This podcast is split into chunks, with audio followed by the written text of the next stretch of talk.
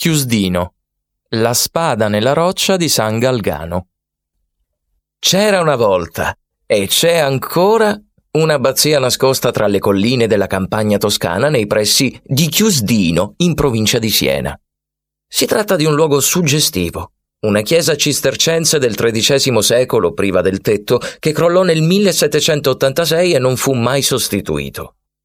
Da allora l'abbazia ha avuto un prato fiorito a farle da pavimento e il cielo come soffitto. Il vero mistero che aleggia in questa zona, però, è situato qualche centinaio di metri più in là, oltre un campo che in estate si trasforma in una distesa di rigogliosi girasoli. Sulla piccola collina che sovrasta la valle, infatti, sorge un eremo al cui interno è conservata una spada incastonata nel terreno. Si tratta forse della famosa lama che Re Artù estrasse dalla roccia per dimostrare di essere degno del trono d'Inghilterra? In realtà no. Questa è un'altra spada e la sua storia è legata a Galgano Guidotti, un cavaliere che trascorse buona parte della sua vita compiendo violenze e abbandonandosi ad ogni sorta di piacere terreno. Un giorno, tuttavia, gli apparve in sogno l'arcangelo Michele, che lo invitò a diventare un soldato di Dio così da dare il buon esempio al prossimo.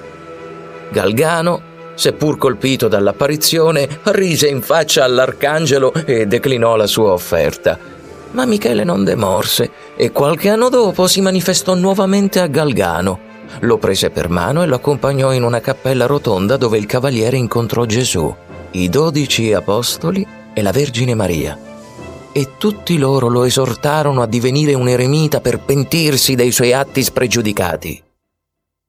Fu in quel momento che Galgano decise di convertirsi e per dimostrare che voleva seriamente dare una svolta alla sua esistenza, sfilò la propria spada dal fodero e la lanciò via.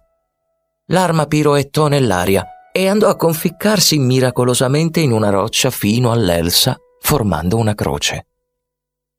Nei secoli a seguire, in molti tentarono di liberarla senza avere fortuna. Si racconta anche che tre monaci invidiosi provarono a romperla pur di estrarla e per questo subirono tutti una punizione divina. Uno di loro venne colpito da un fulmine, un altro annegò, mentre il terzo fu aggredito da un lupo e riuscì a salvarsi soltanto invocando Galgano.